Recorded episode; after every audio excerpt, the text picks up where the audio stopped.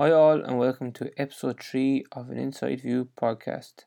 I hope you all had a lovely week and that you're all getting out and about more often now with the loosening of restrictions throughout Ireland. Thankfully, sports will, will be returned to our screens soon and businesses will be opening up again. If you haven't got an opportunity to listen to episode 1 with Irish Rugby International Catherine Dane or episode 2 with Eamon Donoghue of the Irish Times and Eir Sport, please do go back and have a listen. We'd also really appreciate if you could take time out to rate and review our podcast. Um, and please do get in touch with us, as, as we mentioned before, if you have any stories from being part of a team, whether it's a sports team or a corporate team, we'd love to hear it. Do not worry, everything will be kept confidential. Also, we want to take this opportunity to throw it out there. Um, what is your feeling around sport returning? Do you think it's a recipe for disaster? Are you happy? Are you cautious? Are you worried? Or you just don't know how to feel? Please do let us know. You can get onto us on any of the social media platforms. Our Instagram is at underscore on the ball team building. Over on Facebook, you'll find us on the ball team building. And on Twitter, it is at we are on the ball too. That is a digit two. Or you can drop us an email info at on the ball teambuilding.com. It's now time to bring on our guest for this week's podcast. I'm delighted to announce we're joined by 24 year old Cian Hanley from Mayo. He was appointed minor captain of his county in 2014 when they lost out to eventual winners Kerry in the All Ireland semi final. Unfortunately, that is a date to forget for Cian as he sustained an ACL tear and was forced off halfway through the first half. However, he still made a transfer across the AFL side Brisbane Lions a few months later and spent four years with the Lions before returning to Mayo in 2018 and made his senior championship debut for the county later on that year. He is one of the founders of Game Ready Gear with Ballaghaderreen teammate and Mayo underage star Shairoze Akram and current Mayo star Tom Parsons. Cian, how, Yeah. things, how, how are you surviving uh, lockdown? Um, how are you keeping fit and are you still training away on your own with Ballaghaderreen? Jamie, thanks for having me. Um, yeah, not too bad. Life is good up here in Ballaghaderreen. Um, enjoying the good weather and getting some training in. Um, yeah, so training wise, I've been doing a fair bit. So I'll be good friends with Shairoze Akram uh, from my local town and club, and we've been meeting up and I brought out the Brisbane Lions off-season program from two or three years ago. So I'll trying to get back into my running and trying to do my own little home workout. So can't complain. Very good. Um, and I, I like to believe you're you do a bit of work with uh, Andy Moran as well in his two gyms. You want to tell us a, a bit about that? I do, yeah. So, uh, thankfully, Andy again, so from my same club. Um, so when I moved home from Australia, he was extremely good to me, and um, brought me into the gym, and I've been working there now over two years. So started off learning the ropes off David and Derek and the boys there. Got my personal training certificate, and ever since just been running classes and yeah, I love it. So that's the movement in Castlebar, and obviously COVID has affected things now, but um, love it over there. Very good. And do you think um do you think your experience with say in professional sport, which we'll we'll touch on soon, um, do you think that you know benefits you say teaching other people and do you think you've learned stuff over there that is helping you you kind of bring a different element to things? Um, I suppose, yeah. So in the classes, like there was a funny story is there's these uh a group that come in on Tuesday evening, Baxter, and we normally do the normal warm ups that we might do, say obviously with Brisbane or Mayo or Munster Rugby. So a lot of the exercises are the same. So we had these group of ladies that come in and we were doing the same warm up, and they were like, "Oh, we were doing the same warm up." I was watching Munster Rugby the other night, and I couldn't believe, it, but they're doing the same warm up as us. So I suppose bringing in elements like that, like the people love it, and it's just about building relationships and getting them moving as well. So I suppose, yeah, bring bring some kind of elements. Very good. And um, do you think I suppose look, this lockdown now is definitely changing a lot of things, um, and uh, you know, training over Zoom is definitely increasing. Uh, do you think that's going to change, say, the fitness industry overall? Um, do you think to be more people operating off Zoom, or what's your general feeling around that?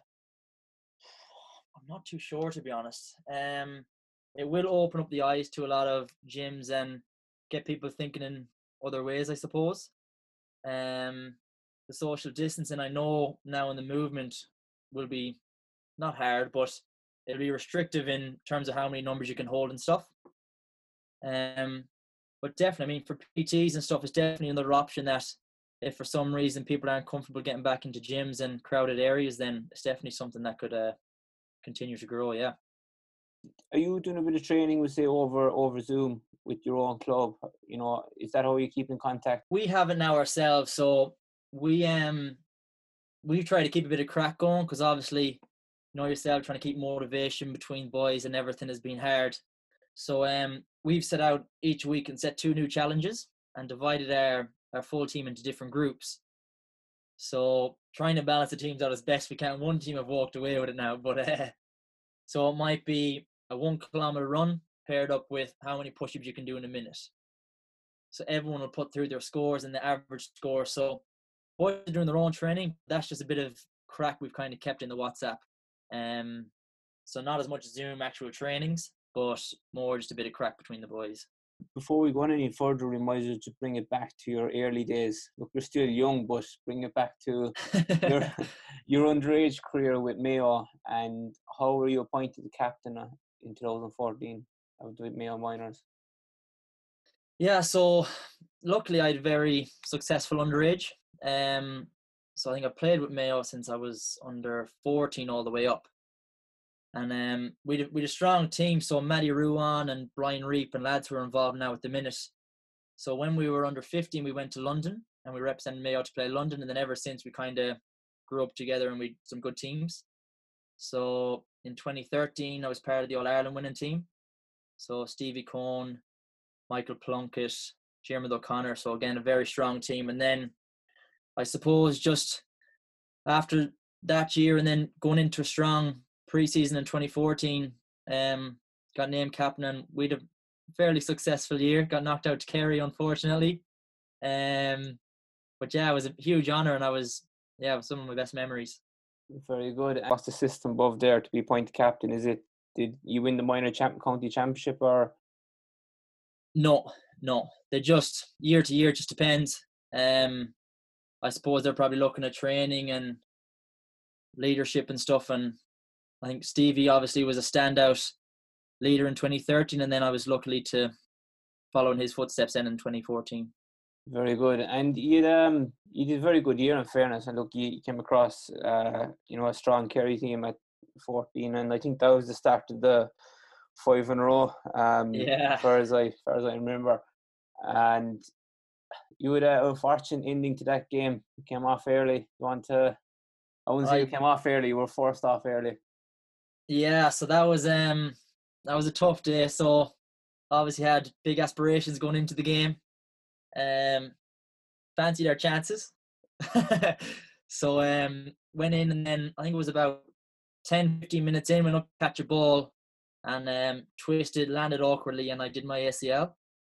Um at the time I had no idea I was a young fella wanted to stay on. I was like captain All Ireland semi final Croke Park no way I'm coming off. So um, I thought, ah, I'll, I'll run it off. So it was sore, like extrusion, like so sore for the first minute, and um, then it wasn't too bad. So I was like, okay, I might might be able to carry on here. So I got up.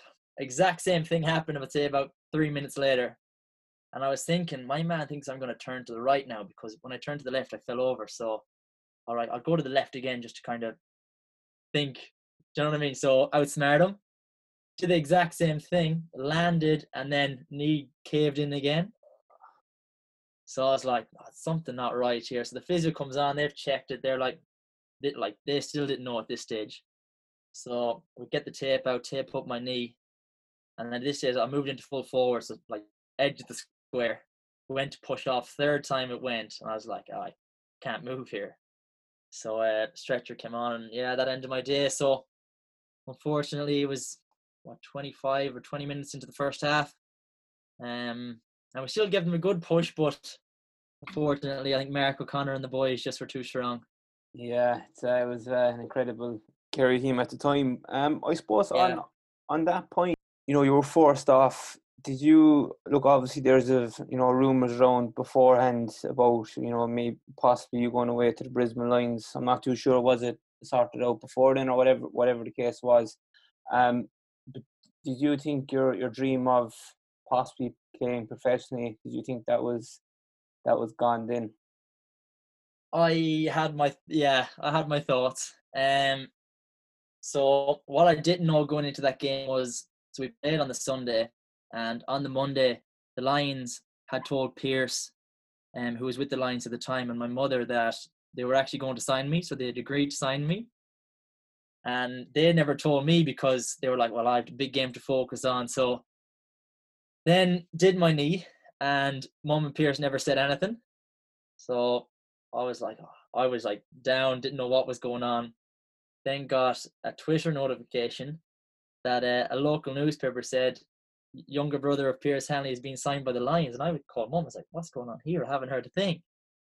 And then she was like, "Oh, well, we weren't actually sure if they're going to take it now or not."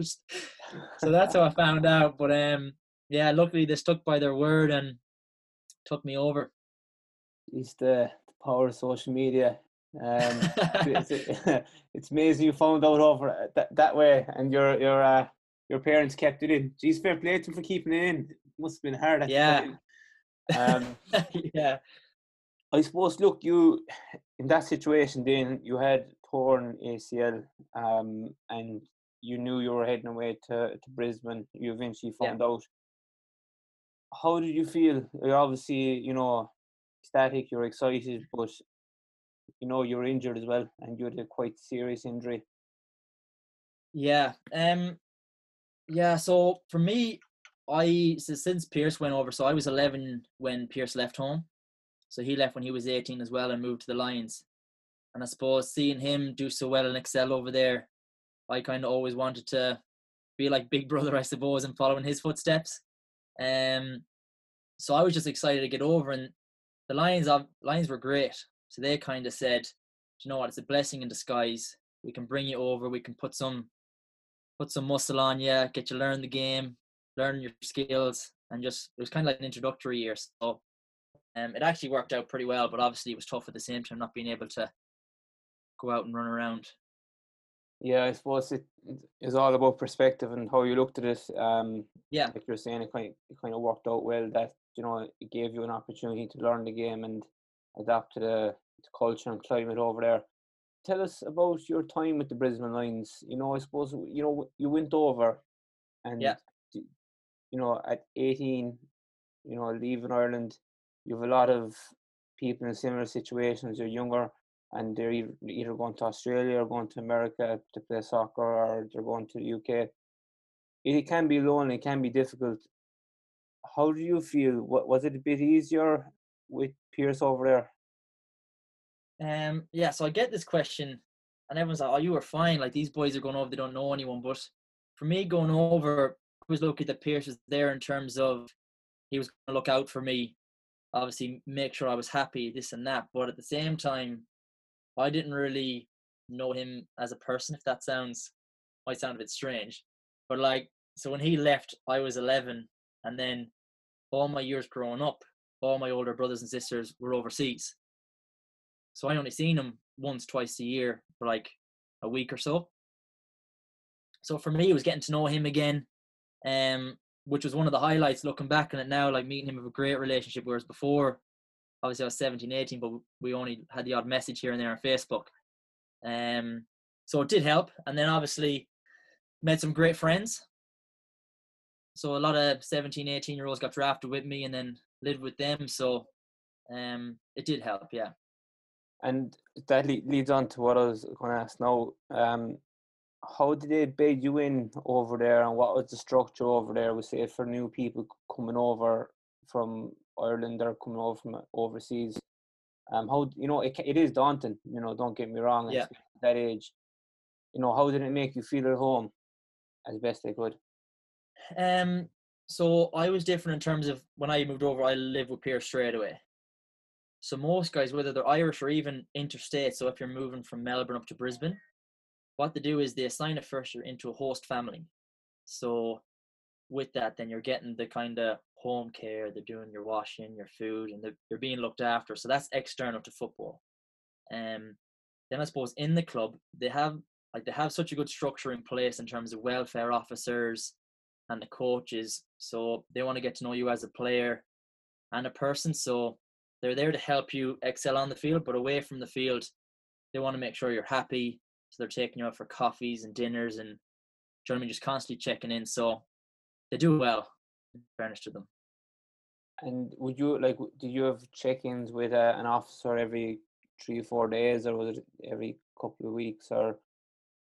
Um, I suppose it was whenever because they were always there. So they were always at every training. Whenever we were in the gym, they were always at their office. So you might swing by and they always had like a sweet jar. So they might just go in, say hi, and keep going again. You know. Um.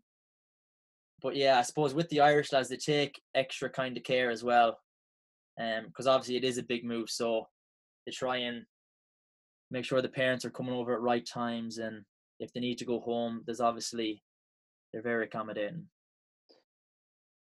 If you were to look back in your first year there now, what was the biggest shock to the system? You know, moving over when when the, the excitement and the novelty you say ran off. What was what can really woke you up? I suppose I kept getting asked, "Am I missing home?" And if I'm being honest, I did like I didn't at all. I was there, this white skinny kid, and I was just gymming. So I was gymming, couldn't go running, was watching football. Like um, I've seen an interview by Red Oak when he moved home, how he didn't actually like the game. I was the same, like struggled to watch it, but I was like, geez, I'm gymming here, getting big, and I'm getting getting well paid for it. But then as I got to know the game and got to understand it all, fell in love with it. So then by getting into fantasy football, um, and all that over there, I just grew like my first year. I didn't really have any struggles to be honest. Um, aside from the frustration of not being able to get out there and run, but again, my first year I was pretty positive that I'm a long-term project. So I know a lot of guys are looking to get over there and make the first team as quick as they can. I know Mark O'Connor, obviously, sensational what he did and what he's doing. But um, I was like, I know my injuries and stuff that it's going to take me a bit longer, but I knew down the road I would eventually get there. But unfortunately, just didn't work out how, how I'd planned. Uh, look, we'll, we'll touch on that point soon. But uh, do do you think, you know, when when you got on the plane, um, when you were leaving for Australia, do you think you were closing the door at a potential call up to Mayo, Mayo seniors down the line? At that time, um, say. At the time, no. At the time, no.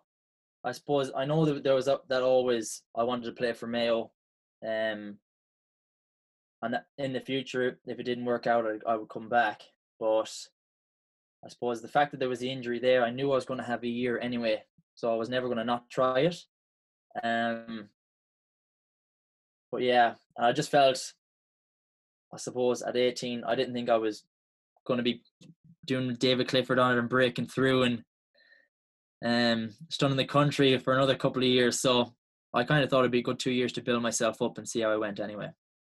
So yeah, you went over so with you know a positive mindset and you were going to see what would happen and use yeah. it to to develop yourself physically and and mentally as well, and just learn different yeah. aspects of, of you know a professional game. Um, yeah. I suppose you know we all know certain young lads that are are the girls as well that are actually going across to Australia. What advice would you give them? You know, looking back at now, albeit you're you're still very young, but what advice would you give them going over? Um, going over and enjoying it. Um, I suppose another thing would be giving it time too. Like it's easy to go over there, not like and miss your friends, and get the feeling to come home. And I don't think there's any player or person that's gone over and not struggled. Um, like I know Pierce in his early days, McKenna obviously there last year. a lot of guys have returned home.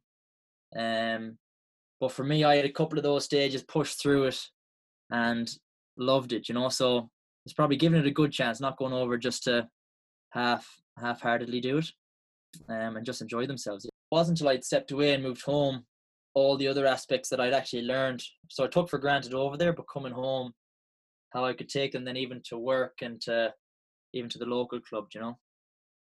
And I suppose this is a big uh, touching off topic in, in the GAA at the moment, but uh, from your own opinion, um, you know, there's a lot of players going over to Australia and, you know, definitely take the opportunity 100%. You know, you're not going to begrudge yeah. any fella for that. Do you think there should be some financial or some type of reward for these clubs that are producing these players? um, it's a tricky one. It's a tricky one. I mean, guys are involved in so many clubs. Then are you looking to go for my own sake? I know I'm but then I played a lot of school football. Most of my time was with Mayo. Um, then you have guys from different backgrounds and different sports. Um, like I know Dara Joycer, he played Gaelic, but hurling was his main sport. Yeah. John, he's staying killed at the minute. So, I mean, there could be something, um, but I'm not too sure. Yeah, that's actually a very good point. That you know, if if they are supposed to get compensated, what sport is to get compensated? Should it be the hurlers or should it be the footballers or the soccer players? So no, it's uh, yeah. It's, it's an interesting one. We know the physicality in the AFL. What or if any concussion training were you given? Um, yeah, no, they were pretty good. We used to um, we used to do these tests. Um, so on the laptop, questions popping up, and you answer how quick you can do them and stuff. Um, and then obviously, if you ever got a headbang in the game, the doctors would be straight on. You'd be down. You do your test, and they kind of determine from that. Um, but they were pretty well educated. We'd a we'd a player who actually had to end his career because of a concussion.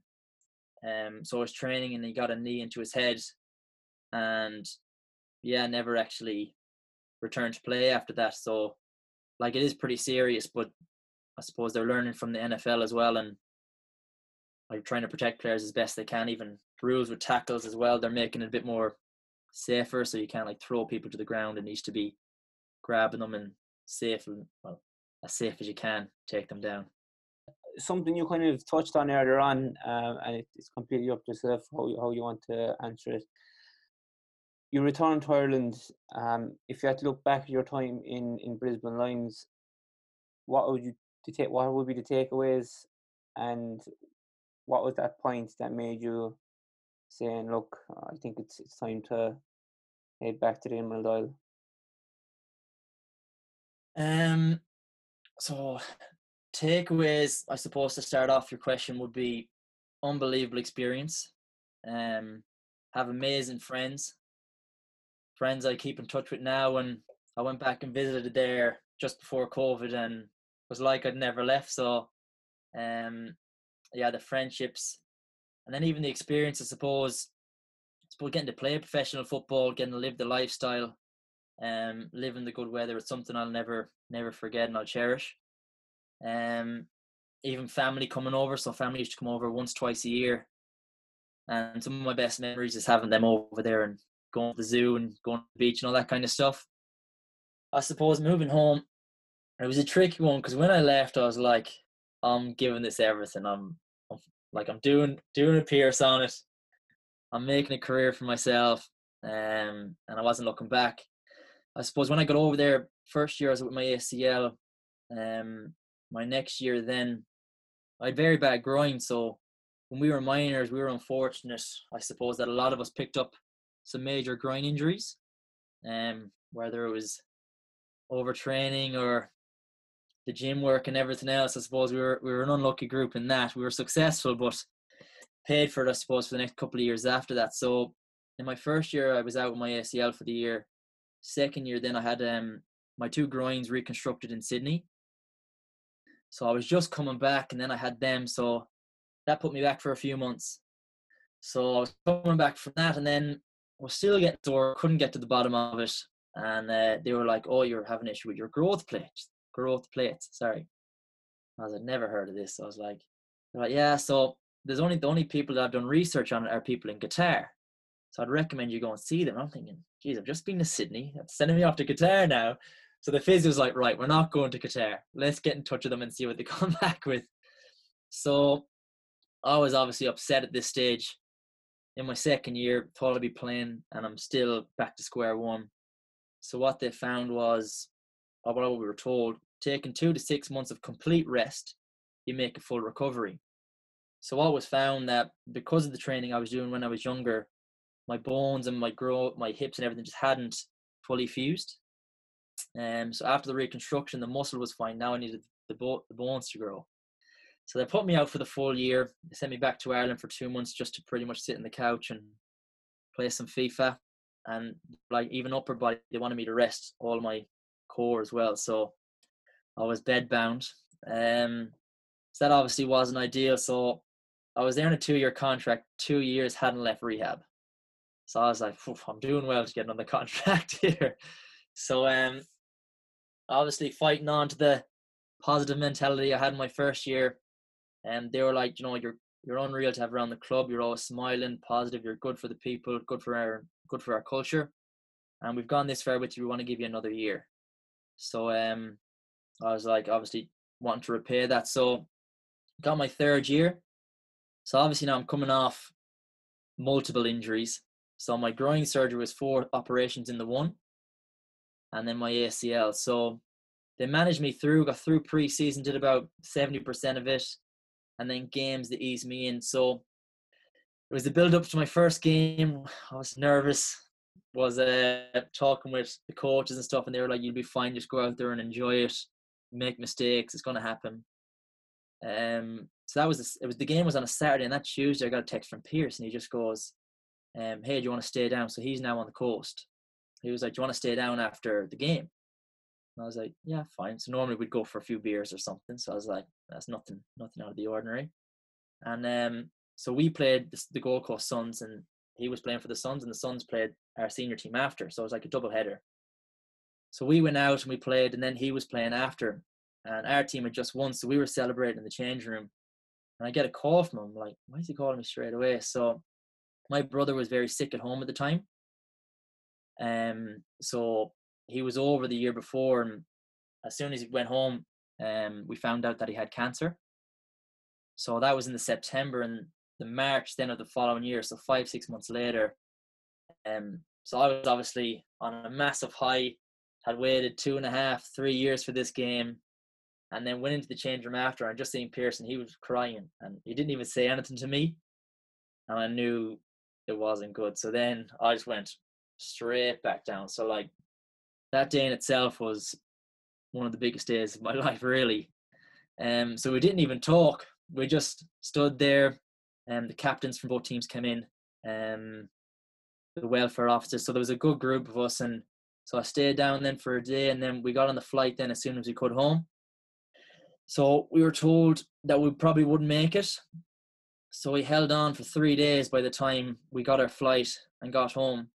So as soon as we got to the hospital, then he um he stayed he stayed with us for an hour and after the hour then he uh he passed away but like for him and the strength that he went through even to hang on to get home is something that myself and I know my brothers and sisters and family are like hanging on to now and the strength he showed so I suppose injuries and then a lot of that it kind of just came to a point for me and I was like it's time to come home that's uh that's fair enough. Yeah, that's that Yeah. definitely that would definitely affect anyone. Um, the setbacks and you know those those setbacks and you know having a positive mentality all the time, but to get hit with that after after three years and it, it definitely kind of I suppose makes makes you realize what's important in life and yeah um and that's it. Like I went back and played the rest of the season after a few weeks, um, and again had ups and downs. So had some good games, had some bad games, had my best game, but then was upset after it. Couldn't explain it. Um, so then, yeah, so I suppose in my fourth, they offered me another year extension, and um, I stayed on, and I was actually moving pretty well. Uh, running wise, the coaches were excited because this is the first time they'd see me at full running capacity. So the big one was the three kilometer time trial after Christmas. And there was one lad that always was out front. I was like, I'm going to push him today. So went out there and um, I think it was the end of January. So I never ran one. So I didn't really know how to pace myself. I was like, I'm just going to go help for and hang on. So, and I actually, I, I won it. So came off that. I, I fell over the line and I couldn't do any more. So I finished the session. But they were like, wow, like we've never seen anything like this in your four years of here. So well, I remember coming away and I never felt the kind of achievement that I should have at the time. Um, and this is around the stage where I was kind of, I think it's time for me to go home.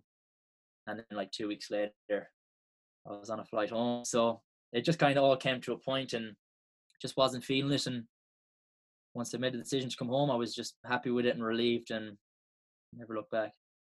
That's good. And you're, yeah, that, like you just said there, you're, you're happy with the decision and uh, you you don't regret anything, do you? Well, apart from the injuries and all that, but yeah, yeah nothing you can really, nothing you can do about that. no, no, I suppose um, no regrets. Delighted to have moved home. Have found it hard to adjust. Um, I would be lying if I said it was a sweet transition. So look, Cian, I suppose look, you know, when you came back from Australia, um, tell us about how you felt and not living as a professional athlete anymore. Um, yeah, it was it was hard. It was a lot harder than I thought. Um, so moving home, the plan was get home. Uh, so I moved home in February of 2018, and the plan was to go straight to college in September. So I'd come home, get straight into college, get my degree, and get my life moving. And then, obviously, moving home, uh, I suppose the lifestyle, the weather change, going from the city in Brisbane to the countrysides of Ballaghaderreen was a uh, obviously it was home, but it was different coming back as a 21 year old at the time. Um, Andy Moran uh, really looked after me. So from helping me with football and um, work, even living here, um, like I, I can't thank him enough to be honest for what he's done. Um, so the plan was to get home. So I joined up with the Mayo team. Um, I had talks, uh, like when they heard I was coming home. So I had talks with Stephen Rochford at the time. He was like, they'd love to get me back and get me involved. Um, so again, it was a tricky one. So I'm coming back from being well managed, coming off all my surgeries, to come back into a new team and expect to kind of be like flying. So, like I said before, so I was I was moving well with my running in that, but at the same time, training wise, I was being managed. So I wasn't doing every training. Um, I wasn't like missing out on a drill here and there. Wasn't that I didn't want it. It was just my body physically couldn't do it. So I struggled coming home, then going to all these trainings, and not being able to get through it, which then forced me to uh, take a lot of anti-inflammatories. Was playing in corner forward, not moving. It was wet. I think it was snow at the time when I moved home. Um, yeah, it was just uh, was an eye opener, and didn't didn't really enjoy it to be honest at the start. Uh, Andy then kept me involved. Um, obviously the his positive energy was flow, flowing into me, and uh, yeah, I suppose football struggled with that. Um, college then was coming around, found that kind of too big of a decision to lock into. So deferred that for a year, um, and then was working in the gym. So I've been working there for two years, and that's honestly been like great for me. Um, getting out, met a lot of new people in, in Castlebar, um, working and moving, um, and then yeah, so it's been it's been tricky, but it's it's been good to be home. Very good. Um, and just I suppose when you're looking back on your your experience with the Brisbane Lions, what would be your your um synopsis of the team culture there? Was there a very good team culture, very positive team culture? From how you're speaking about it anyway, they seem to be, but how do you think that was kept positive? Um, so they do a lot of work with external organizations.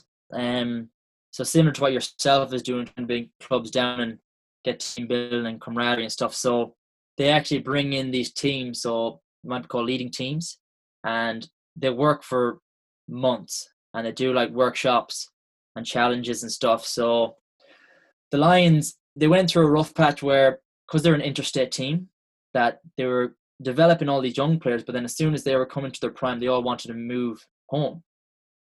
So the Lions they wanted to change that and create a good culture. So they got a good coach, they got a new coach in, started bringing in these people, and they got good people there. So pretty much boys were loving it. They were happy, wanted to improve, and so we call it like a growth mindset. Um, and that was the, the thing. So staying, staying blue, not going into black, and building relationships so on and off the field. So it was always about getting to know the people outside of football. Um, I suppose the advantage of Australia is you have the time to do it. In Ireland, everyone's working and you get training you want to get out as soon as you can. You know, you're not hanging around going for coffees and stuff. And well, I suppose you are, but you aren't at the same time, depending on your situation. Yeah, um, depends on the work, I suppose. Yeah, yeah. But um, no, culture is a huge thing in Australia, and the Lions have done a great job on building a good one. So I think they went from last or second last to second last year. So they're um, they're making good strides. And I suppose what other things you know you, you said there the team culture is very important for them and they are working it. What other little things might they do daily that although it might be some sort a small thing but it does lead into developing a positive team culture overall? Um, I suppose there's, there's loads of when you add up, you, you kind of you're always assigned to different groups. Um, so me being in rehab, I was always involved in the main group, but then you had the rehab groups, so we'd always go for coffees and lunches. You might have a development coach, so a skills coach. He was always checking in on me. Um, so everyone was kind of looking out for each other. So it was a real kind of care factor and wanting to help people. Um, trying to think what else now, the top of my head. Um, yeah, I'm not too sure what else to be honest. Fair enough. Um, and I suppose the biggest shock to the system so coming back was the weather, was it? Yeah. Well, I knew coming home what it was going to be like, but it was a shock. um, yeah, especially those first few weeks. It was like when we were getting snow in like March, and I was like, "This, this isn't right." and look, all right, you came back um, in February, and yeah. you know you were you were trying to figure out would you go to college or what were you going to do. Yeah. Um, and you got called in with the Mayo uh, team at the time. Then, so what what you you dipped your your finger into a few other things. You helped one of your friends with the formation of a company. Do you want to discuss that? Yeah, so um, I moved home, and my good friend Shairoze Akram uh, was running a small sportswear company. So, being involved with Mayo, spent a lot of time with Tom Parsons as well, and the three of us were talking and thought we'd make a big push for it. So we set up Game Ready Gear, so GRG Sports, and started off small with gloves and socks and hats, and we've kind of grown into a full range sportswear provider now in, in Mayo. And I suppose, you know, how did you think you could bring your experience from, say, the professional setup into that? Do, do you think, you know, what you learned in the professional game in, in, uh, in Australia, you know, do you think, like, you're bringing your strengths to the table and Tom is bringing his and Jerome is bringing his. Do you think that is the proper remedy to have you're all bringing different perspectives. Tom would be be a bit older. He's on the male Mayo squad for considerable amount of time, and you you played professionally. Yeah, exactly. I feel we all have our different attributes, um, and it's been working up until now. So I suppose, like you said, Tom having that experience and playing for Mayo for I don't know how many years, um, and then Shairoze, I suppose, is doing good work with um, uh, multicultural at the minute. So I know he's filming for RTE. They're going around with uh, um, multicultural sports athletes. Um, so they're doing a piece on him, you know. So he's hitting out new targets and doing some good work and showing guys that it's all inclusive and everyone can um, can thrive. I suppose in sports and how good it can, be. And then I suppose then I just bring a different story as well, going to Australia and coming back and injuries and overcoming injuries and hardship, you could say. So um, yeah, no, the three of us are kind of complementing each other. And uh, over the last couple of years, look, you've had a huge amount of setbacks and injuries. How do you keep a positive mindset? Um, that's a good question. So it's been it's been difficult. Um, it has been difficult. So I'm actually I can thankfully say I don't want to be too grim, but at the minute I'm in a very good space. So I am um, I have a good network around me. So I'm at home. Uh, been getting a good training block, so I'm feeling very fit and strong. At the minute, it's my first proper time since coming home to actually work on myself.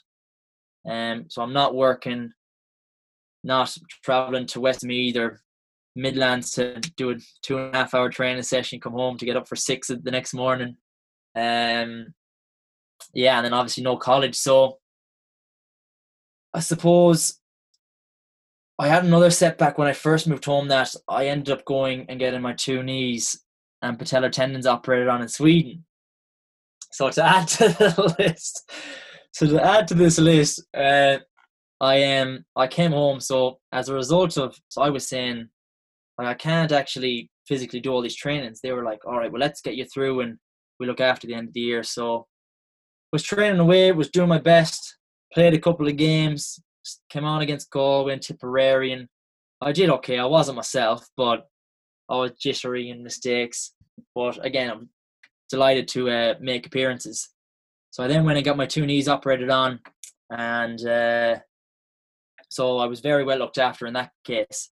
But that kind of put me back, and um, I was coming back from that. Then I suppose last year, um, I was making good headway, but I was I always think like moving home from Australia, like I stepped away from my dream of a professional footballer to move home.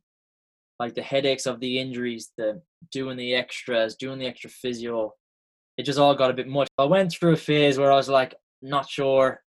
Again, the whole struggling at home. So I actually had some good talks with James and some good talks with Killeen at the time and a lot of players. And I just said, to be honest, I want to be here. I feel I can offer something, but right now, just mentally, I'm not in the right headspace. So um, I'm going to take some time away, look after myself, and then hopefully in the future, whether it be a few months, a year, two years, I can come back and hopefully offer something and contribute. So that's what I did.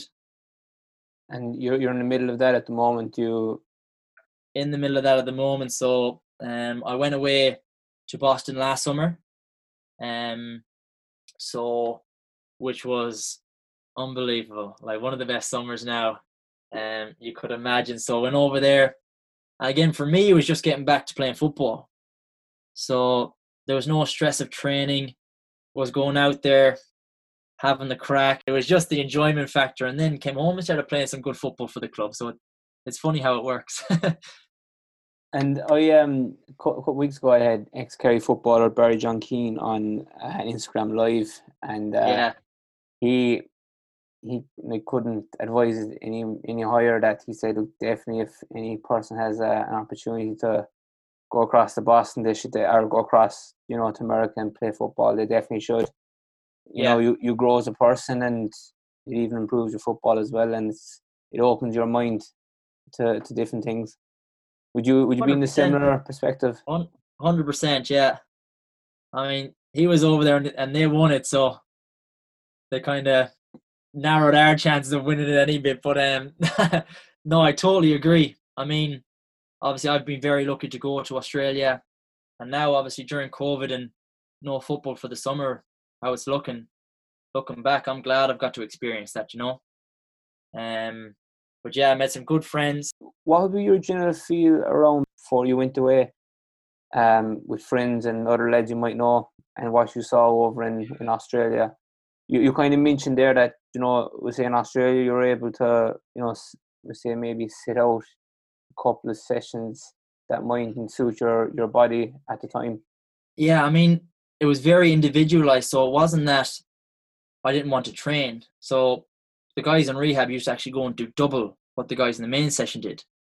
So the guys might have to train for an hour, whereas me and there was always a few of us in the rehab session. I was always there, but there was a few boys coming and going. So we used to go for like 30 minute swims, 60 minute bike sessions, the grinder, so like the bike for your arms. Like we were working twice as hard because the thing was, if we want to get back, we need to be as fit and even fitter to join straight back in. So coming home then trying to explain that was different because here there's not I don't know it might have might be different in other places but I didn't find there was that like if I wasn't out in the field it was hard to pick me which I completely understand.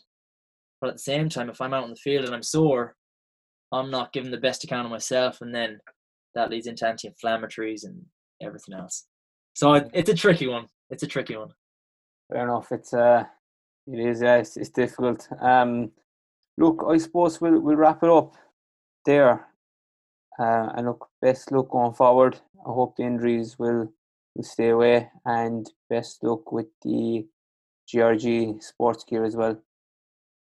Perfect. Thank you very much. I hope you all enjoyed our interview with Cian Hanley. Again, he's a very, very down to earth guy, um, very honest, and look, his his story is very inspirational. He's been through a huge amount of setbacks, always kept positive, always fo- focused, and always looked forward. We wish him the very best with his recovery. We wish him the very best with GRG Sportswear. And if you have any feedback on the podcast or any stories, as we mentioned earlier on, from being part of a team or a corporate team or a sports team or whatever team it may be, please do email us info at on the ball teambuilding.com. You'll find us on Instagram at underscore on the ball team building. On Facebook, you'll find us on the ball team building, and over on Twitter, it's at we are on the ball team building too. Next week, we're across the Atlantic to New York City where We'll be catching up with a successful business owner over there. We'll chat about the current pandemic, the effect it's having on his business, the future outlook for businesses in the city, and the importance of GAA in the city. Till then, stay safe and remember, cred and not fin. Thank you all for listening and talk to you all soon.